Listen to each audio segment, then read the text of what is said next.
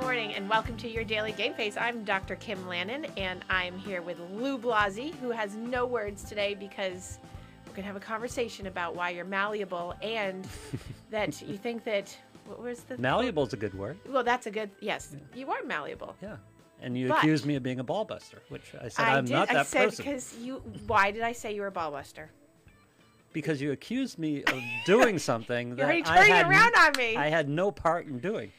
I didn't accuse you of anything. I made a comment that I found it humorous that when I'm sitting in the car waiting to come into the studio, Yep.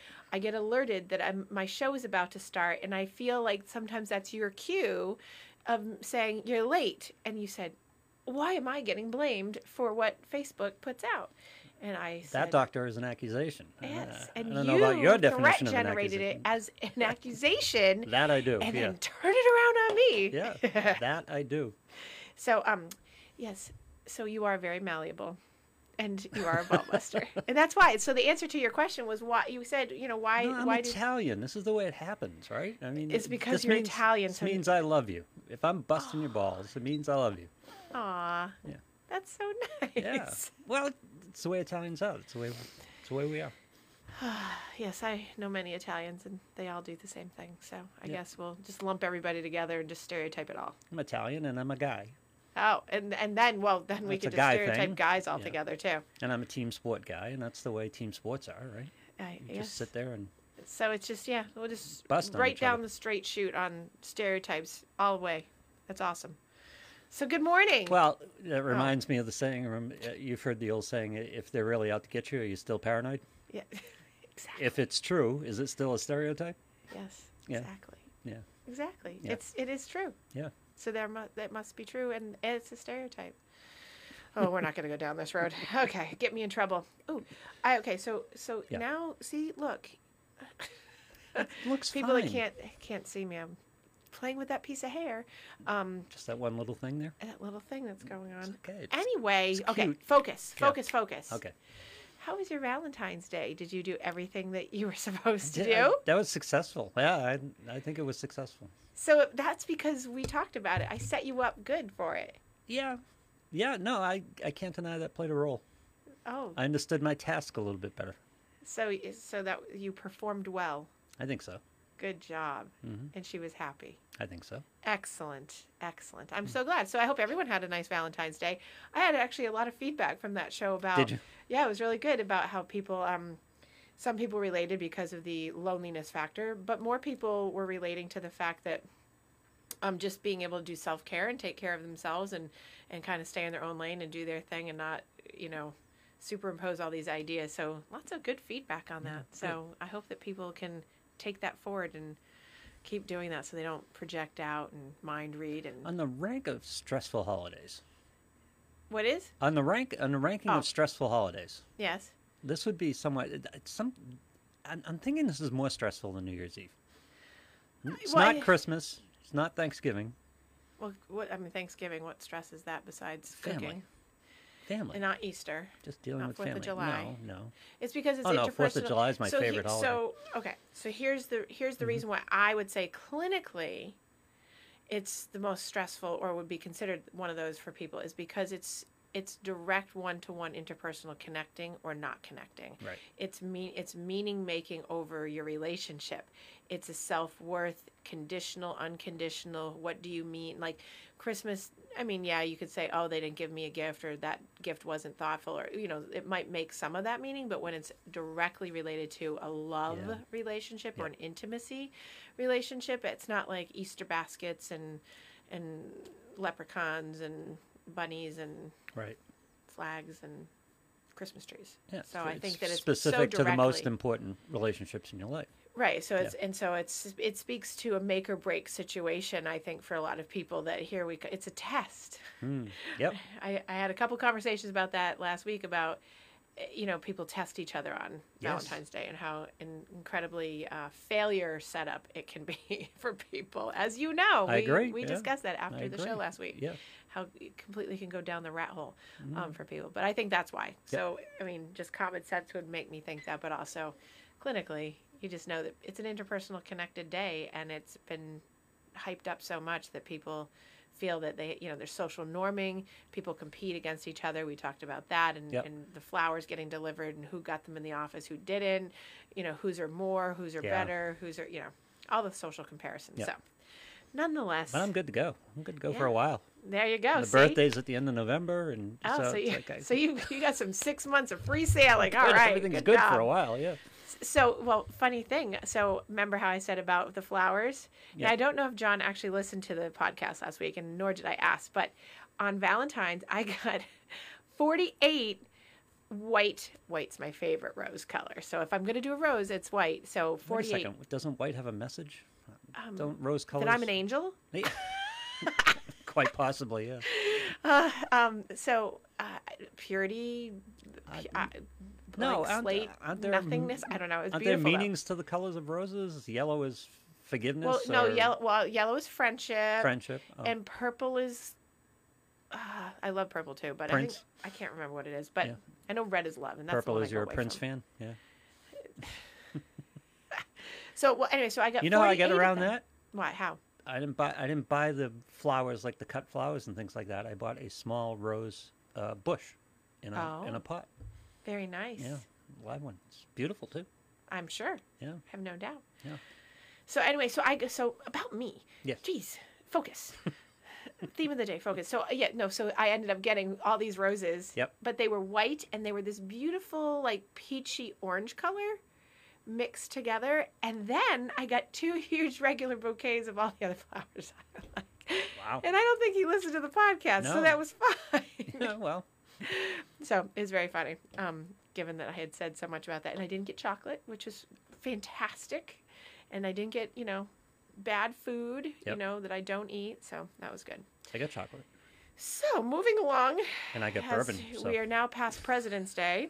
yes. and we don't need to celebrate that anymore. Nope. Um, but so I I've been thinking a lot about you know the fact that people are into February now, and you know people are. It's not just about weight loss and all the things that people make for resolutions just around that. It's about change and how people want to make change. Most people come to see me.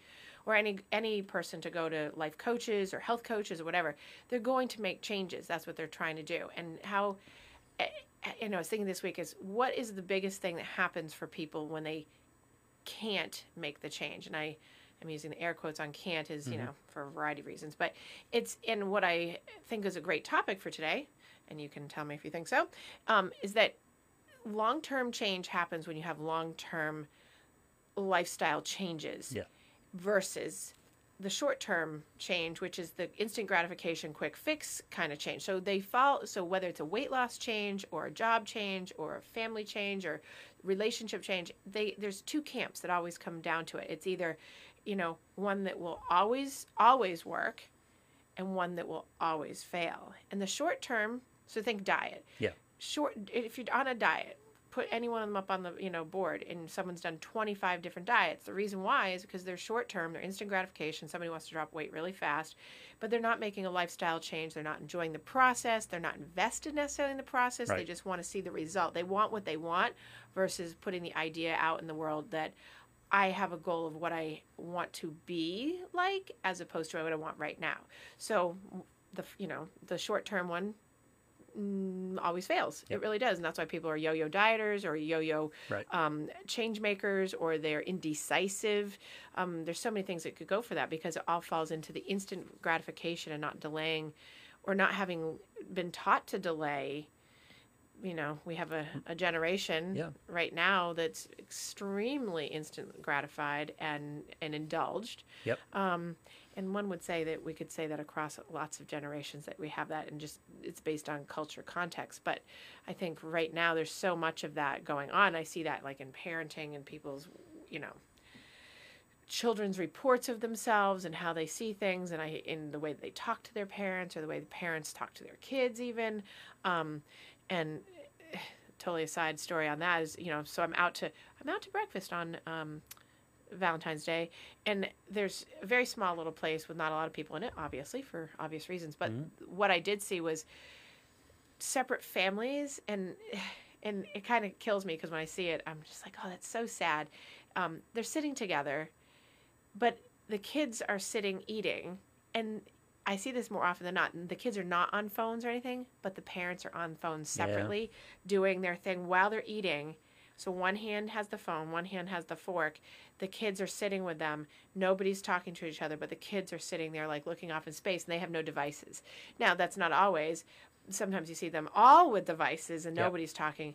Um, but there's the there's the point of like, well, you have instant gratification in a way because you're instantly gratified with the technology that you're doing. You don't have to connect and interpersonally connect, and then you wonder why no one makes changes or no one gets the right um, direction to go in because they're so disconnected Yeah. from everything. Do you know what that represents to me? Because this has bugged me a lot lately. This is my latest thing. It's like this whole phone thing is not being present Right. because you're somewhere else. You're on Mm-hmm. Instagram dealing with relatives or people you follow, or, you know, you're just, if you're in the phone, you're not where you are. You're not present, Right. right? Right. You're not in the moment. Well, you're in the moment of the phone, Yeah. and that so that's to my point is you're you're And teaching by the an way, instant it's an, gratification. it's an in the face, it's an in the face insult, actually. Well, yeah, it's it's it's yeah. So you and I, I will agree with you on this that it's an in the face insult without it, you know. It, but there, it's the teaching of the disconnect. But there's a double standard because on the same breath, you know that the same parents are going to want the kids' attention when they want it, but Right. they're not training them to be present. Right. So I want, you know, so instant gratification. I want you to be present only on my terms. So there's a condition.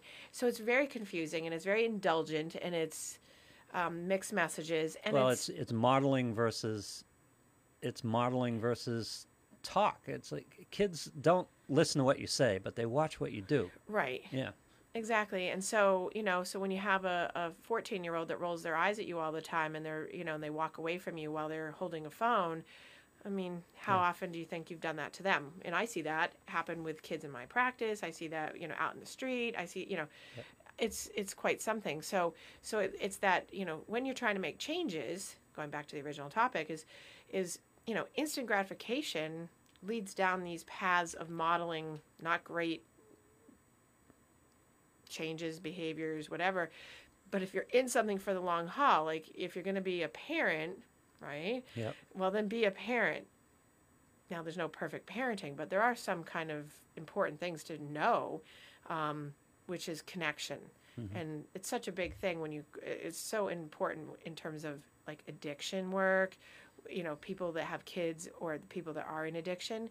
You can lead it right back to the fact that there's a disconnect. Now, this generation I'm watching because of the pandemic, because kids coming up through from isolation, much more, eh, all those things are playing into that. So now we're going to have all this. I need instant gratification because I've been inside all the time. I get what I want. I don't have to do anything for it. I haven't had to leave. I haven't had to do anything. I'm going to school online. It's very depressing, et cetera, et cetera. But now it's setting up for all the other things that are coming about. They're, they haven't had to enjoy a process. There hasn't been any because it's been on hold, so there's delay of gratification, but not in the way that would teach someone how to really make a good change in choice because they haven't been able to do a process that's been fostered to change Yeah.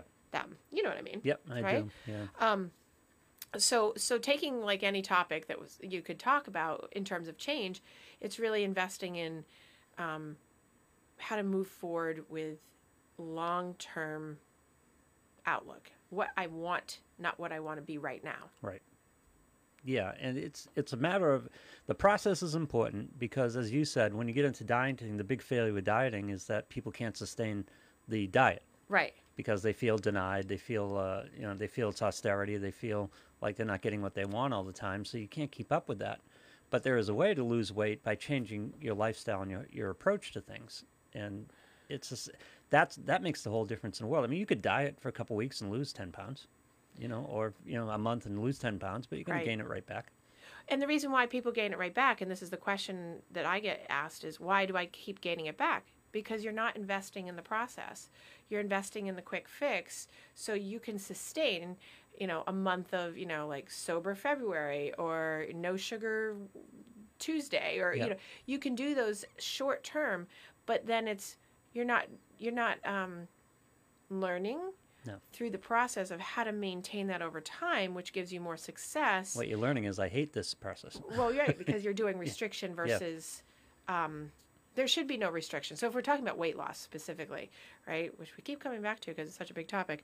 Um, Well, I think it's, I think that's a big topic, and I think it's an important topic because if you do the weight loss battle, it gives you the skills to do everything else. right, It's it's a really great starter project right, and from a mental and- health standpoint.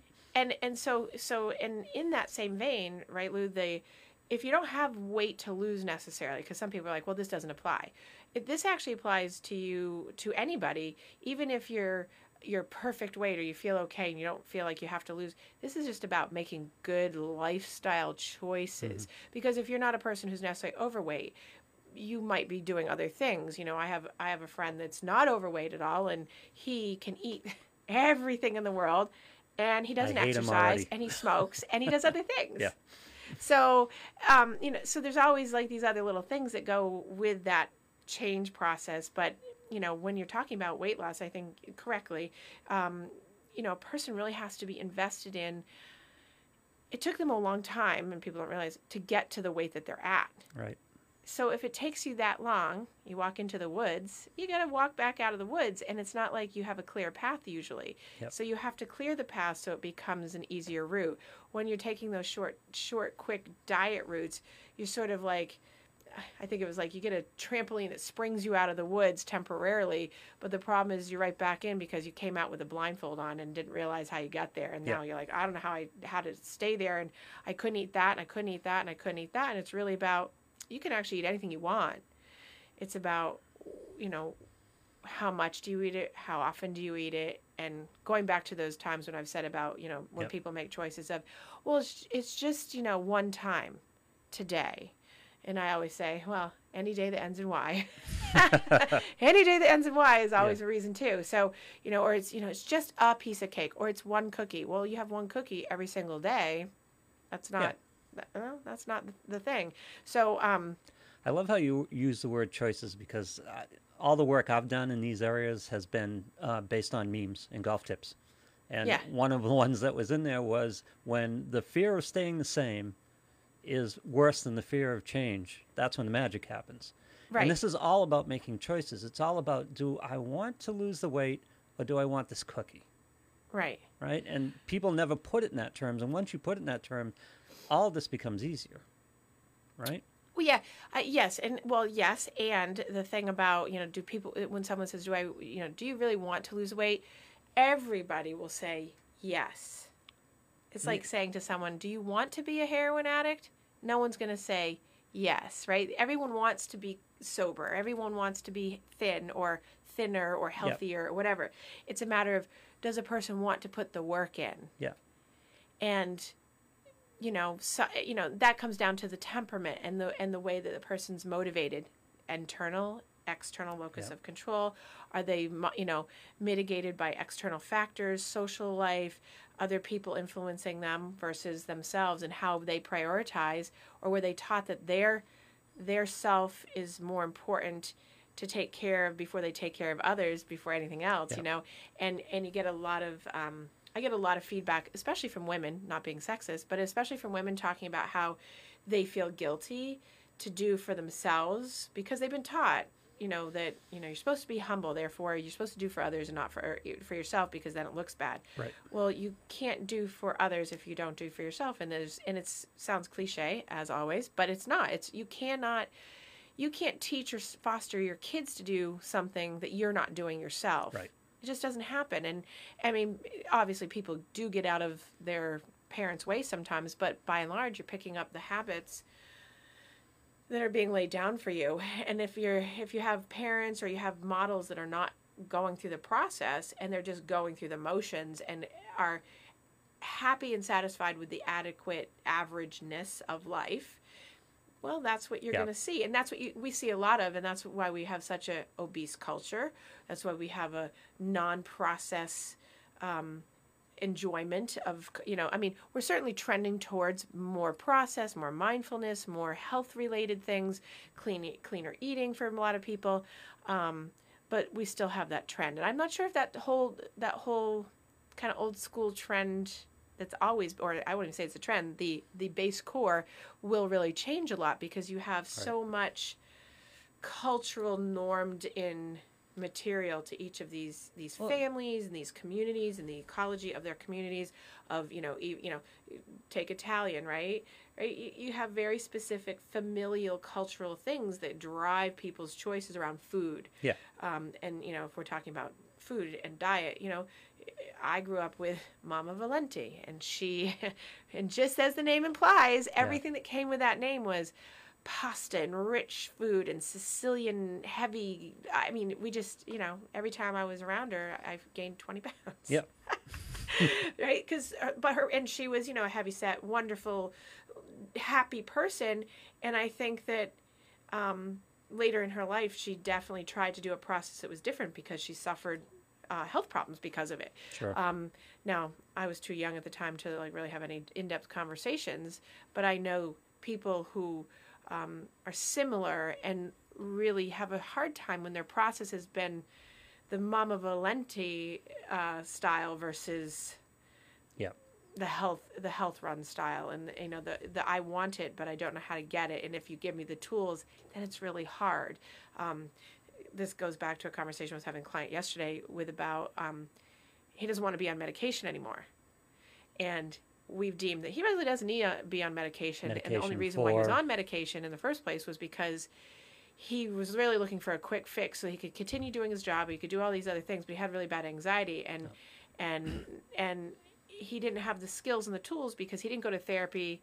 He went to see someone first for medication. He was on that for a year, didn't feel a whole heck of a lot better. Then started seeing me, got some tools, and then said, I don't really think I should be on all this medication. So, and now he wants to get off. And so he informed me that he informed me that he tried to cold turkey himself off of his current medication Yeah. and it was painful and i and last week to this week same me and i said you can't do that you know here's the instant gratification i wanted it to help me in Right. the moment and now i want to be off of it because i don't want that anymore and, and so when i told him it was going to take about a month to wean off the particular medication you could see the wheels turning of well you know i was like well should i i'll just stay on it i don't want to make the effort to get off Well, of it see, that's the matter of degrees. If you te- if you tell a person it's going to take a month to accomplish this, and they balk at it at that point, that's a lack of commitment. You know, whereas I, when you said that, I'm sitting. If I could get something I wanted in a month, yeah, I'm all in. Let's do it. A month doesn't seem like a long period of time. Right, but I think it's when people haven't had you know mindfulness. Like when I think you know you know like when kids you say that you know you're you're 35 years old, they look at you like you're dead. You know, it's it's the where's your mind at, where's your cognizance at. So when you say a month to some people, that Yeah. seems like forever. Meanwhile, you know, you and I are like, oh, February's almost over. it's like there it goes. Yep. Um, you know, so um, But I- this I- is- so uh, this is- committing to something that takes a long time. If you're looking at it long term and thinking, oh, a year from now, you can't do it that way. You have to be Yeah. like, what I do today, it's just a day at a time. Go ahead. But you said long term. A month isn't long term. But in people's minds, it is psychologically for many people because of the instant gratification Yeah. culture. It, the, a month is like forever when it's really nothing. Yeah, and it's like again, it's uh, how he want he wanted to be off the medication, and a month a month's worth of work. By the way, what work? We're weaning down the amount as as you get off the medication. Yeah. it wasn't exactly hard labor. Right. He balanced the two and was questioning the worth of being off the medication. That's- Right. Right. Well, yeah. It, well, and, and I think that that's you know, in in my field, I see that a lot when people are wanting. You know, I help people often get off of medication, and that's the biggest balker is, what do you mean it's going to take that long? Yeah. um, because it's they just want it now. And I'm like, well, you could do it, but here are the here are the ramifications of doing that. Kind of like when you're talking about a diet. Well, you could do this and then eat the cake every day, but here's what's going to happen. Yeah. Uh, you know, and then people have to make those choices of which direction they're going to go in and and people just want to make it easier. You know, I can't I can't tell you how many round and round conversations I've had over the same topic with someone about how always looking that maybe there's an easier way. And I quote, Yeah. maybe isn't there an easier way? Isn't there an easier way? No. Th- This is how it has to happen. And and I can guarantee if you do these steps, it will work. But I can guarantee that if you don't do them, you know, it won't work. as simple as that and and people often go off and try do and come back and say well it's not working and my answer always is because you're not doing it the way i told you to do it Right. and it's not because i'm saying i'm right I'm, there's a very specific way of doing certain things um, that work and therefore it's more about like if you don't do the process correctly it's not going to work. And you will have these deficits or feeling like you're not getting it done because you know if you if i say go and don't eat white bread for the next six weeks and you have it a couple times a week Yeah. you know we don't we don't know what it's like to have you not have white bread or you know anything that has processed anything in it or something like that. So it's really about are you like you said commitment um, and and the pain of staying the same versus the pain of the change Yep. which is you know and the biggest motivator for people to really truly change is people have to hit their bottom and you know whether it's drugs alcohol gambling sex eating relationships whatever it is is if you don't have enough pain in the moment of what you're doing even if it's painful Yeah. it has to be painful enough to you subjectively to have it change so you know you either have to be you know at your you know if 10 pounds is your weight limit over and that's enough for you that you feel like that's enough for one person that's great another person who's 600 you know 600 pound life Yeah. clearly it's not enough pain yet to get to the change and and you know people are like oh it's because they're lazy or they're unmotivated or no it's just people haven't gotten to their their their bottom yet whatever that is Right. and some people don't some people end up you know dying and that's the bottom Right. You Yes. know? yeah. and uh, I, I mean facetiously but not really because it's it's just that they they didn't do the process they did a process but it wasn't the one in the right direction It's it's down to me for the to me it comes down to the basic building block of parenting, i uh-huh. which is connecting action and consequence. right And we are several generations into that disconnect, and we talk about delayed gratification, and it's about action and consequence because instant gratification is about I don't have to do any of the work to get this. right I just take a pill or, you know, whatever it is, however you get your instant gratification, and that's never satisfying because there's no work behind it. There's no, you know. Right. So when something that comes up that needs a commitment, that needs work behind it, it's difficult to do.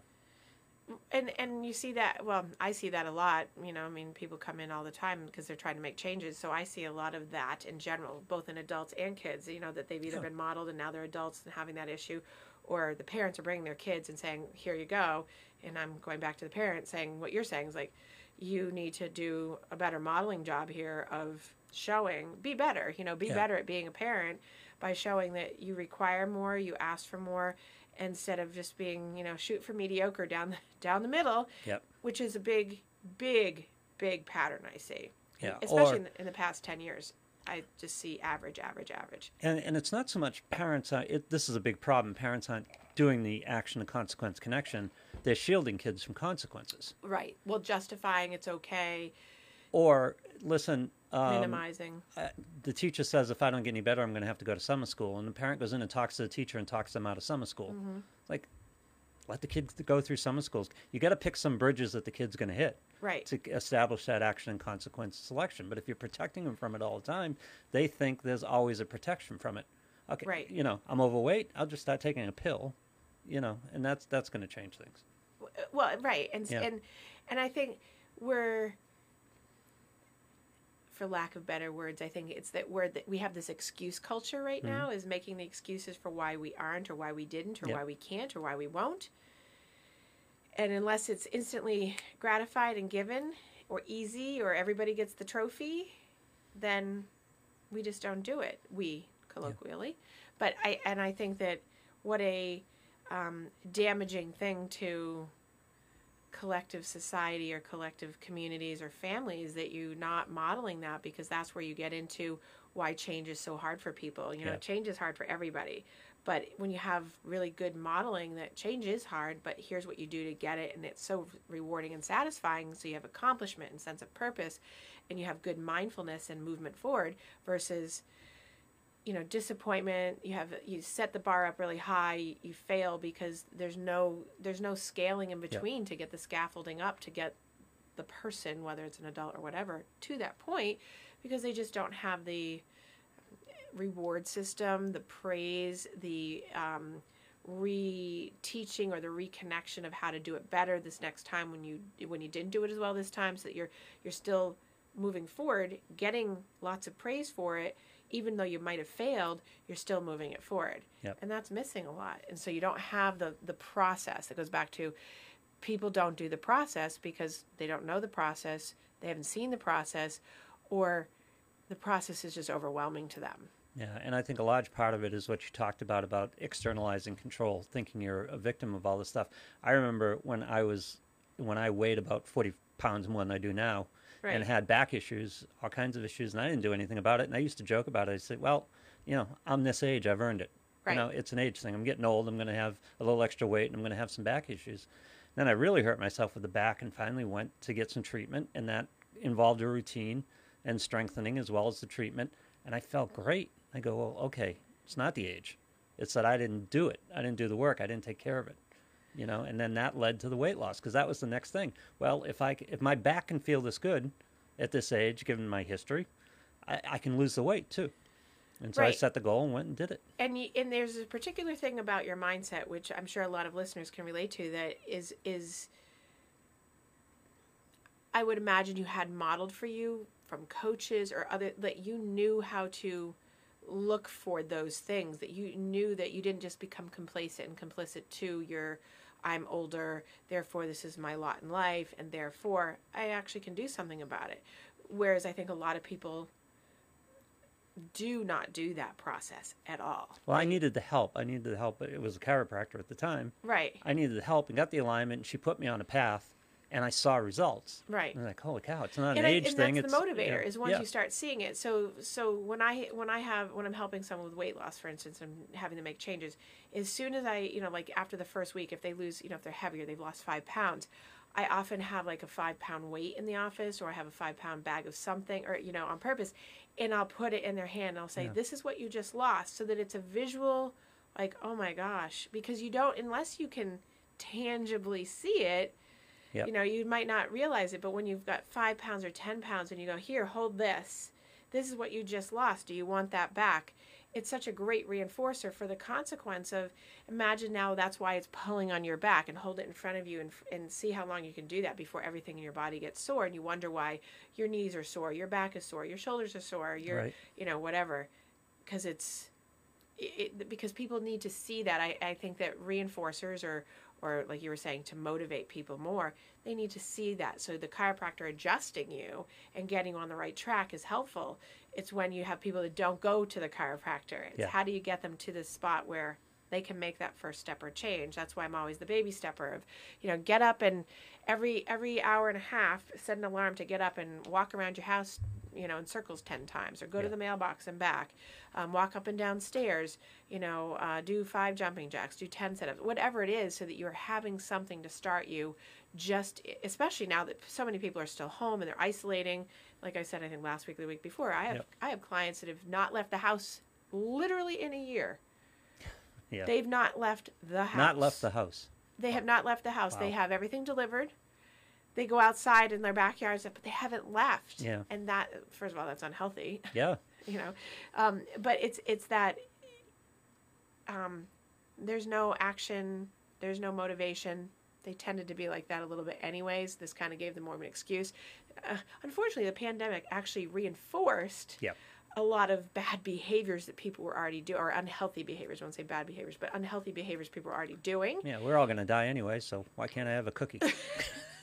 You know, I mean, Yeah. seriously. I mean, uh, joking aside, I can't tell you how many blatant straight on people cases of being able to hear that from people and then just implied from people that, you know, well, you know, what's the big deal? You know, what's another month, blah, blah, blah. Yep. You know, because people have become so beaten Yep. down by it. But my counter to that is you're not doing the process. You have no reason to not still be doing a good process. That's Right. not an excuse. You found it as an excuse. You're using it as an excuse, you know, and then complaining about how you're stuck, you're isolated. Oh, this pandemic, it's killing me. But no, you're making choices to do that. But we'll take we'll continue with the weight loss example, and Okay. people who don't need to lose a few pounds, a fitness example, right? Getting a little bit more fit. There's two byproducts to that that are very underrated. One of which is exercise helps your mood. Yes. uh, that's a huge. And you've talked about it from time uh, from time to time, having an intent, having a purpose. Right. And if you're on a program and you're working to lose some weight and you do the exercise, you get the boost from the exercise, you get the endorphin boost from the exercise, and you get to get up in the morning and it's like I've got something to do. I'm I'm on a program. I'm Right. I- I have an intention here, and I'm going to continue to doing it. And it might be a, an hour out of your day, like every other every other day. Right. But it's a program, and it's something an intent you have intentions on, and it's for you, and there are benefits to that. Right. Sticking to that program. And, and so making so so that's to a good point. You know, when you're talking about a process and you It's think, like I can't understand how you people run, and you people run you will tell me I love running, because when you, you get running, you, you love it. I do. right? yes, and it becomes it doesn't get it doesn't get that way with me for the gym but i miss it when i don't go and it's not like i hate going i don't i can't say i love it but i don't hate it it's it's a good hour of just well, it's well, it's your and you use it as a means to an end, right? yeah So I mean, it's just dependent on, and that goes to like purpose and and intent and all those things. Is it's a means to an end, whatever your means to the end is, and what that fits for you. So my running sometimes is stress relief. Yeah. Sometimes it's just for enjoyment. Sometimes it's you know for a little extra weight loss or feeling like a little less blah. Um, so mine always changes when it comes to that kind of stuff. Whereas a lot of people are just like, I'm going to the gym because I'm supposed to.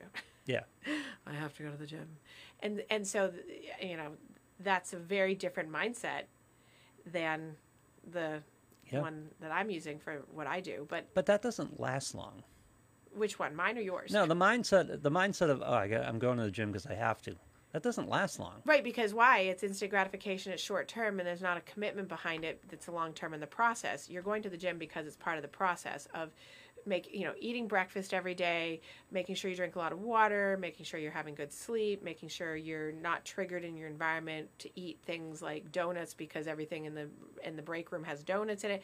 Like it's a process. So it's one little piece in the process if you look at it like that. But if not, then it's just instant gratification, short term, and that's why it fails and dies. Yeah. Because like, oh well, my whole plan was I was gonna on January first I was gonna lose twenty five pounds in the month, right? We've talked Yeah. about that, right? yeah Um, totally uh, not doable unless you're five hundred pounds. Yep. Um, but it's it's the I went to the gym five times this week and I only lost a pound, and it's like, oh, it didn't instant gratification didn't work, so I'm done. right Well, yeah, but you also then sat the rest of the day.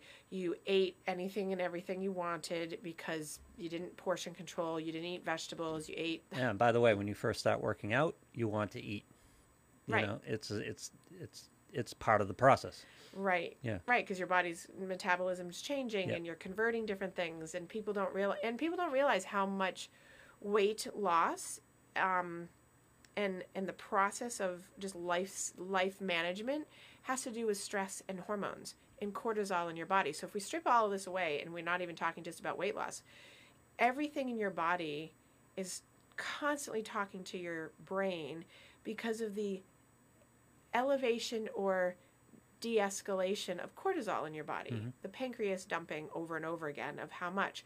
So that makes you make good decisions. It gives you good sleep or not. It gives you good eating habits or not. Um, it, it gives you good choices in terms of fight and flight and going towards something or away from something so here we go again is if you're f- constantly feeding the body with instant gratification because your body's an alarm system all the time because your cortisol's dumping Yeah. well you have i need this i have to have this yeah You what? i need this i have to have right, this right, yeah. right, right. And Yeah. because it feeds that that hormonal surge in your body of of you know, the more tired you are, the more likely you're going to have extra cake, cake, pizza. You're going to go to the comfort foods to make that feel good, but what it's doing is it's reinforcing in your body. Now we were talking reinforcement external. You're reinforcing in your body that I can feel good temporarily through soothing through these things which make me more tired, which make my pattern of sleep poor still because Yeah. I'm not giving myself the opportunity to clear out the system. So, if and people don't think a lot about this, at least in my practice, about in, until I start talking about it, is that your body's hormonal level of cortisol that regulates your system of sleep, eating, happiness, sadness, all those things. If that's not regulated through exercise and clean eating, your body's constantly in alarm state, going in and out, in and out, in and out, and you're just feeding it mindlessly. yeah Um, with processed food, junk, on the fly, instant gratification. You know, people say, oh, I don't want to have to, it's so much work to have to cook vegetables. It's easier to go to McDonald's. Yeah. it's easier to get, it's, it's easier to cook a, a, a thing of macaroni and cheese than to make vegetables. no. No. Yeah. but it's in Yeah. a person's mindset that it's instant gratification you know and then you know and then they make the little packs and everything gets packaged so that it's even more convenient but then the thing is is you can still do that with vegetables you can still do that with you know little portions of chicken and you can but people just don't take the time because the culture is you know 100 calorie packs and Right. quick microwavable things and you know throw in the oven pizza pizza takes 25 30 minutes to cook and people complain about that it takes too long to make a salad Yeah. Right, so it's that it's that culture of now versus even if you point out that that's still the now and you can still have that it's not what the person is trained to. So they go towards the short term thing which always fails and and it always does and i typically don't say always but short term instant gratified people are not as successful like in their goal setting to get where they really want because they're getting their own way. Yep. something. I mean they may not be i'm not talking failure in life. I'm just saying they fail at these goals that they want because that piece gets in the way and keeps impeding them over and over again and they may be you know skyrocketed to the top of fame and fortune that doesn't last long for people typically that have that that pattern Right. um, it's people that have much more the long term lifestyle change process, enjoy it, be mindful, be present, you know, make active choices that are healthy. Um, they're they have a longer sustained. Relationships, marriages, kid relationships, family relationships, good relationships with food for the most part. Like you just have a better outcome. It's like Yep. secure attachment versus insecure attachment. You know, so it, it, everything kind of goes together when you're talking all of these things for for changes. It's And I, I think one of the big things here, one of the big benefits of therapy, and not necessarily for weight loss, but certainly it helps with weight loss. It's about awareness. A weight loss, weight loss is very easy because you can track how many calories you take in. You can track how many calories you burn. You can quantify it. It can be very clear. A lot of the other things, when you're dealing with relationships, when you're dealing with depression, when you're dealing with other mental health issues, much less quantifiable. But you still need to up your awareness of your patterns and your thought process and um, the ways you get to those areas you don't want to get to. Because Right, so- people just go along and say, I'm depressed or I'm, you know, I'm anxious or, okay, well, why? You know, Well, so so interesting that you bring that up because uh, so when people use the terminology, so here's like if it, so like weight loss, if we're going to talk about like depression, anxiety, and people come in and say, "I'm so depressed," I always here's the always again. I always say, "Can you give me five other words to describe depressed to me?" Depressed or anxious to Right. me Yep. because when you do that you're now you're starting to train the brain it's like picking different food items you always go to that over uh, umbrella Right. catch-all word when is that really what you're telling me well, Or depression it- i- is the external. That's externalizing. Right, Putting it on quote unquote depression It's is handing it off. Yeah. it catches what I feel. And so when I say give me five other words and you get things like I'm lonely, I'm sad, I feel down sometimes, I feel angry, um, I feel nervous and worried about the like now you start fleshing out. But so I I it's it's like weight loss. I push people towards really what's going on versus using a catch-all phrase or eating everything they want. It's the same thing. It's what is really going on. Don't just label it and then think, "Wow, this is what it is," because it's such a misnomer. Because you hear everybody says, "I'm so depressed." Yeah. I'm so depressed. Like, you know, I had this is years ago. I had someone say, "I'm so depressed," and I'm like, "Why?" And they were so outwardly, well, they had spilled something on a very expensive rug, and and I'm like, "Really?" Yeah. You know, in my internal head bubble, I'm like, "Really?" And I had to explain. I'm like, "Now, when you say you're depressed, here's what it really means in the real world terms. Now, what does that mean? Like, you you're sad that you spilled it and you ruined the rug, or you sad." You, it totally changed a person's Yep. mindset after and they're like oh i see that i'm like you got to stop saying that over and over to yourself because what it does is the brain has a, a meaning maker of it and when you say that that's where it goes so you spilling red wine i can't remember what it was but red wine on the carpet isn't depressing it's kind of maybe Yeah. upsetting it's inconvenient it's a nuisance you're mad because it's expensive but are you really depressed because depression is not that Well, the general concept of depression is again a place where they can go where it's out of my control. right I, I don't have to work on this because I can't. yeah because Uh, right, depression don't is too to. big. If Right. you're angry about something, if you're lonely, if you're hurt about you have something, something you can do about it you have something you can work on, right? You can, And people don't want to do that because that takes work, work, and it's not instant gratified. right? right. Well, and that's why I think that I think the process of therapy for a lot of people is frustrating because it's the process versus going to a psychiatrist and getting your pill because you don't have to face any of that. And that's I'm sure that's very frustrating for lots of my clients and I know that when I talk about this with my students I teach about how to become counselors, I'm I always say that it's it's one of the biggest problems that you're going to face is when you tell someone that the process is going to make it feel better and just putting the medication on is just a band-aid because you're still going to have to do the work underneath which Right. is what you know my client was figuring out yesterday is that he knew that the work was already being done he wanted to get off but he was like i want it out now because it's not serving me the purpose but then he had to do the work Yeah. it's the same thing like you know there's way more people in the world that are on medication than there are doing therapy Oh, and it starts so young. It's just, uh, you know, well it's easier it's easy. Yeah. right? And the thing is, is it, and people are actually surprised by this when I say medication in in psych, right, doesn't make thoughts go away, doesn't change your thinking, doesn't change your situation. The only thing it does is it calms your nervous system down.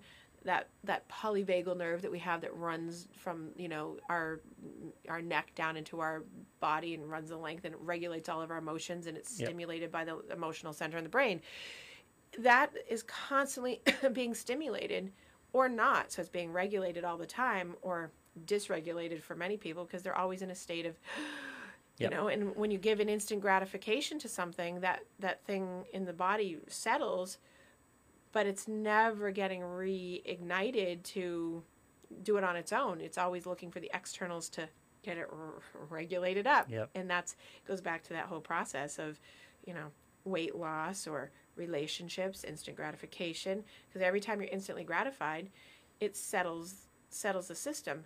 But the system never learns how to maintain it on its own. Right.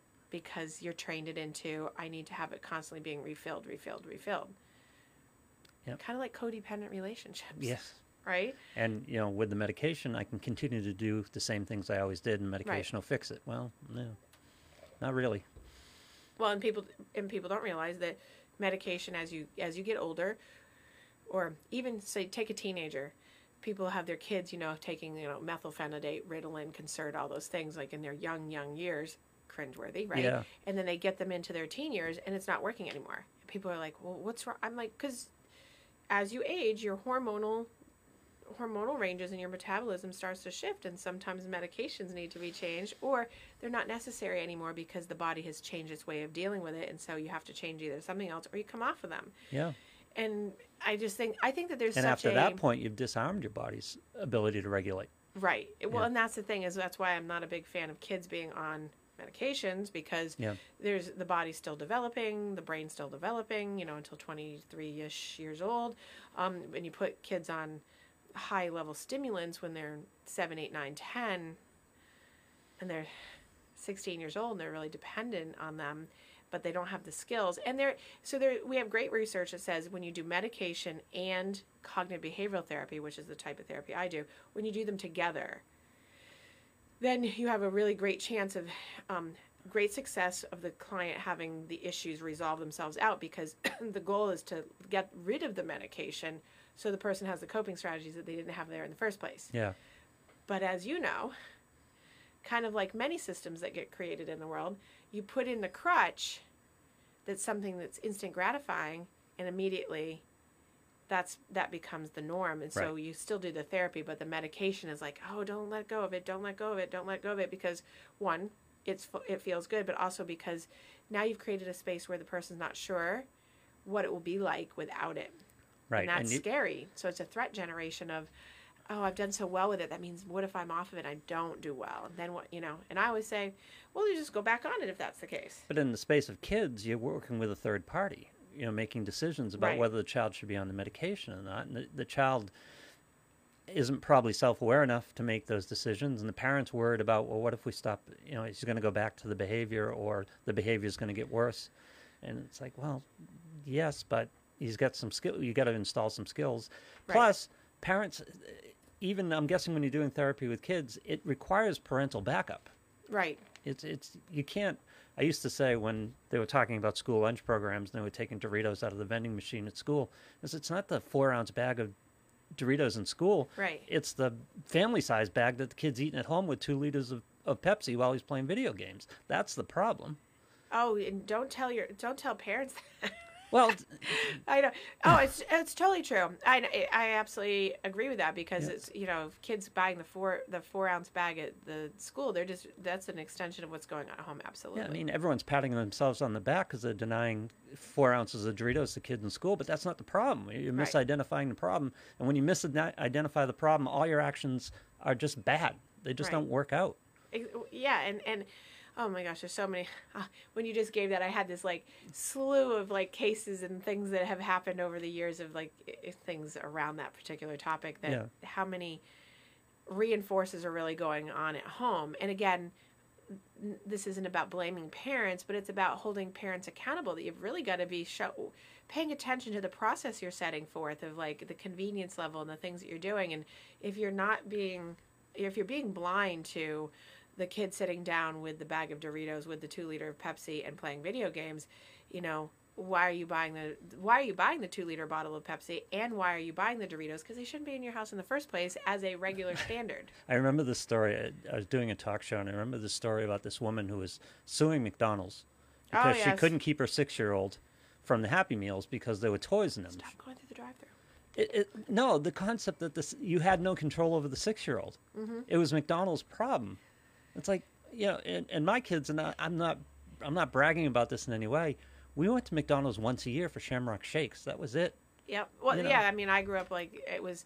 I think when Chicken McNuggets came out back in the day, Oh yeah. I I got to go to have Chicken McNuggets, but it wasn't very often, Yeah. and it was far and few between, and it was a but think about the treat. think about the parenting relationship think about that home environment Right. where the woman thinks she's out of control over whether her six-year-old goes is she driving herself is she walking Right. no you're bringing if I there. had a, if I had a dollar, Yeah. just a dollar for every time I've had to say to a parent, "Who's the parent?" Yeah. and that look of like, "Well, I am," and and then it reg- then it registers like, how old are they? yeah You know, because it's it, but it's that it's that it's the culture again of I don't want to upset my I remember remember back remember back I want to say it Yeah. probably started about 20 25 years ago with we're going to use our indoor voices yeah and we're going to be asking everybody how they feel, which is great and you should. But there's a point where it got out of control yes and this is part of that. it's part of the the child becomes too um, empowered empowered inappropriately for the age and therefore by the time they're in my door, yeah the ship has sailed. and here's the thing and i'll say this again and i get in trouble for this every time but i'm going to say it again Uh-oh. raising a kid is like a, having a dog Yeah. the dog does not want the child does not want to be the alpha No. your child does not want to run the show that makes your child anxious and they're unhappy about it Right. and they will co- come back at you hard and long about structure but they love it Right, because they thrive in it. Yeah. Kids thrive in structure. they want you to be in control they don't want to be in control and too many parents let the child control the relationship and control the life of the family when and thinking that's what the child wants but that's not what the child wants But this goes back to the exact topic I'm talking about today, which is that's the long term process that becomes more successful versus the short term, which is the indulgent, permissive, instant gratifying, easier route, even though the outcome is poor or more poor, right? So when you Yeah. have indulge, so there's four types of parenting. I'm just going to go on this little quick run but, because we're but talking your about child is pr- you, your child is problematic because it, it arrived there and what you do is you ship them off to school for six hours a day Right. and you, you hand off the problem and the problem is we're generation generationally two or three generations into this where you've got parents raising kids without having the parenting skills because their parents didn't have the parenting skills. Well, right, and so so you have so what I was going to say is you have the secure attachments, right? You have mm-hmm. secure types of parenting. So you have the authoritative, which is high task, high warmth. So you expect a lot and you give warmth and praise. Yep. But when there's something wrong, you still praise, but you give corrective, appropriately, age appropriately corrective action without punitive damage or, or consequences that are appropriate. That's like the best type. Yep. Then you've got the three other types. You've got authoritarian. I think I've talked about it, right? It's do as I say, not as I do. Right. It's very militant. It creates lots of dependency, eh, codependency. You know, there's still usually success in some way, but it's it's a very anxious child. Then you've got the other two that we're really talking about today, in terms of like all the other issues, is that the indulgent and the permissive. So you're you're either low in warmth, low in task, Yeah. or you're you're high in warmth and low in task, right? So you're indulgent or you're permissive. Yep. And and you have the permissive type is the type that by the age of 14 for statistically I want to say it's like 70% more likely by the age of 14 to have a juvenile delinquent record of some sort or something in the works. Because it's so That's the permissive category. yeah, it's so it's so in you know it's it's so um permissive but it's also so instantly gratified that it's like anything goes. It's like whatever. It's you know the parents that are their friends with their Yeah. kids they want to start like you know they you know the whispers in the air of like let's now just be you know because it's our secret that kind of stuff where you know go out and i won't say anything you know. And that just creates that but it's also creating the instant gratification. You see a lot of drug addiction and alcohol addiction come out of that. You see a lot of um, really poor relationships come out of those things when kids are getting older. Yep. and this goes back to they're not in the long haul process they're in the short term failure based you Right. know diet that didn't work you know it's like oh i'll try this and i'll try that and, and it's like a parent saying oh, I've, i tried this it didn't work well they're also now 13 and you didn't do that when they were four Right. and they were running the house and here you go. The difference between authoritative and uh, what were the two? Authoritative and authoritative is your best kind yep. authoritarian Authoritarian. Is the the- difference between the two is punishment and consequence. In other So- words, I don't believe you should. I don't believe you should ever let the child think he's being punished. You let the child think he's suffering the consequences of his actions. Right. Like Yeah. right. Well, choice. So I would say you made a choice. Yeah. And here's what happened. So the Yeah. but authoritarian is so the less good kind. So it's high in expectation, and very low in warmth, if nothing at all. So Yeah. it's I expect, I expect, I expect. Think military, right? Military, right? But yeah. and then when you don't get it, it's full on punishment. It's like Yep. you're going to drop and give me a hundred, and you're going to have this and that happen, and that's where you come in. And I say to parents, like, when you just told your kid for taking the extra donut that they lost their phone for a whole week, that punishment or that consequence doesn't meet that crime. Now you have to hold to that over a donut. Like you know, it's it's the extremes of those things. It's like, well, that's And by the way, if now you- when they really do something, Yep. what do you have? And by the way, if you don't hold to it, you've lost the battle. You, And- right, and The, that's- the whole war is lost at that point. And time and again, I Yeah. see parents dropping that um, because they're not in the process. They're, It's the it's the you know just like weight loss, long term, short term, and parents will say to me, "But it's just so painful. I just give in." I'm like, "Well, this is why you have the problem because you've lost your credibility. They know, and and kids will say to me." I know it's not going to stay. I know that they're going to give it back to me. I know that this is going to happen, so it doesn't really matter. And so they kind of go, whatever. So you don't see kids getting upset or feeling the consequence. Um, I, I mean, when I was growing up, I'm not being like all Pollyanna. I didn't get in trouble because I knew just by a look, and it never. I didn't know what it was going to happen. I just knew. Yeah. there was that look of, you're, I'm going to probably kill you, and I just was afraid of it. So I was just. I didn't know what the consequence was ever going to be, so I just didn't get in trouble because I didn't want the consequence. And I don't see kids with that. So, and my parents were always invested in that long process of making sure that I mean, I haven't had that conversation with them, but I'm assuming that they just want to make sure that I was Yep. staying on the straight and narrow and and doing good things and healthy and all those things, which I ended up being. But I don't think it was. uh, There there was no instant gratification in my house. No. Um, and there was, you know, high expectation. I wouldn't was say no I had- I gratification say in I my had house. authoritative parenting. I had much more authoritarian parenting by and large, Yeah. but I had a balancer, my grandmother. So Oh, good. she was my she was my yummy in between that gave me the the authoritative stuff. So it was a good balance, and you have that a lot in families. You know, you have the the moderators who keep the process going. That's for the long haul. Yep.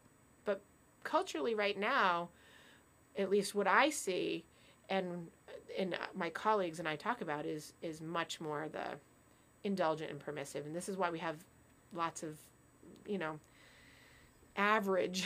Let's shoot for average. You know, let's let's just be on the cusp of unmotivated and can't you do it for me and I'll Yeah. do it later and can't you just wait five minutes and ugh. Yep. no no I asked you to do it now. And uh, you you get a, a series of kids who go into something for a week or two and then they drop it. It's just like there's they live on the height of the newness and novelty of it for a while, Right. and then when that wears off, it's like, oh, I'm done. Right. You know, and just uh, don't have the perseverance to continue. But the ba- the basic example, and I heard it the other day. I was laughing because I heard it the other day. A mother with a couple kids in a grocery store, and Mm-hmm. you know the kids are acting up, and the mother's like, you know, if you keep this up, we're just going to go home. I mean, do you want to go to Panera? I want to go to Panera too, but I'm not going to be able to. And it's like this whole conversation. It's Yep. like, no, pick them up, drive them home, Right. Right? And then why didn't we go to Panera? because she put it out there and she Yeah. doesn't want to inconvenience herself. She's trying to use Right. it as a tactic. And I hear it must be grocery stores because I hear this stuff too. Yeah. grocery stores. It's like Well, think about grocery stores for a kid. It's uh, you know a six-year-old. I mean, Right. It's, I and you know I and it's a I, wonderland. I I applaud sometimes when I've seen parents pick their kids up and take them out and put them in the car and say we're. d- I've seen the process, and I've also seen people get mad at them for like, oh, what are you doing to your child? I'm like. They're doing what they should. I watched the whole thing. Yep. This is like appropriate. The child's going, By the way, you do that twice, and it never and happens again. and you're done, right, right? As Exactly. opposed to repeating the same. If you don't behave, we're going to have to leave. and, Threat. and I and I well, there's so many things. There's this is a whole nother show, but, But the thing of this the is, you put them in the car, and then they get upset and they ask why. You have the conversation. It's like you're out of control. right, It wasn't. Um, it's not. I'm punishing you right, because kids react to punishment differently than they react to. Oh, I did this and this is what happened. right, That's the connection you want to make. right. They did this and this is what happened. You're not being punished. Just you're out of control. Can't do it. It's just yeah. It's just I can't have you doing that. Yeah. I have parents that have been in these scenarios, and their biggest concern isn't that they're being good parents, is that DCF is going to get called. Oh, That so that's what I was going to say is that they get What, worried that putting the, the? Child Protective Service is going to get called because they have you know manhandled and picked their child up when they've been laying in the middle of the grocery store floor, um, and put in the car while somebody's saying, "How could you do that to your child?" It's like because they were about to rip the entire wall of like canned soup down. That's why. Yep. and you know, so you have you have that's why I was saying there's another show in this because Yeah. you know people get you talk about externally driven to change your process that you would normally do because people are so worried about oh my god I, I touched my child i picked them up i moved them manhandling them into the car or whatever Yeah. or, so people are very tolerant in a store or whatever of of letting Really? them do that Yeah. i've seen people let their kids run amok and you just know they're struggling and then some kids are running amok because their parents don't care I mean, but for for fear of DCF, I mean, right yeah, no. right No. so anyway Parent your child. what Parent your child. Yeah, I mean, I'm not telling you to haul off and whack the kid No, across no, the no, no. grocery But this aisle. is just like yeah, get you take the empowerment, but by the see my thing is is by the time a kid is in the store doing that, we already have so many other problems that that's what's happening in the store that the child probably shouldn't have been in the store in the first place. But that's the essence of the show, isn't it? Because we've talked about it before. You're dealing with uh, six-year-old problems at three. You're dealing with sixteen-year-old problems at nine. Nine, You know, right. and and so it's a long game. Parenting is a long game. Right, All of your mental health, all of the things that you're dealing with, long is game. a long game. right, and Yeah.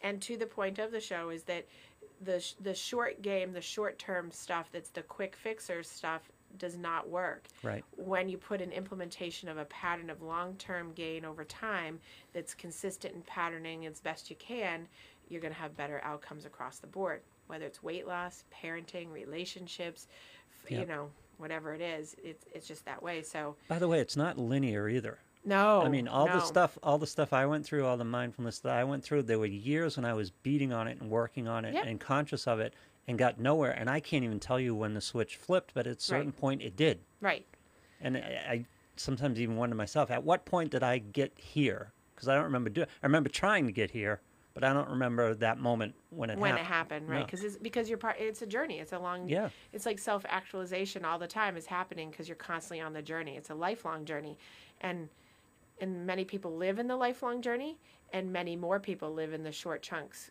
hoping for the next best thing because that's what makes them feel good. It fills their cup up and it makes them feel good, and then. Now I got to go searching for it again versus, oh, that was great. It's along my path. Oh, Yeah. that was great. It's along my path, and I'm going to keep going. Um, so, yeah. All right. So I have a couple of uh, finishing touches on this. So so let's try to have a week of maybe delaying some gratification and trying some patterns of longer term health goals maybe for people out there. Play the Um, long game more. Yeah. Yeah. Exactly. Um, and then next week we will have Calvin Evans joining us from Colorado. He will be waking up early to join us next week.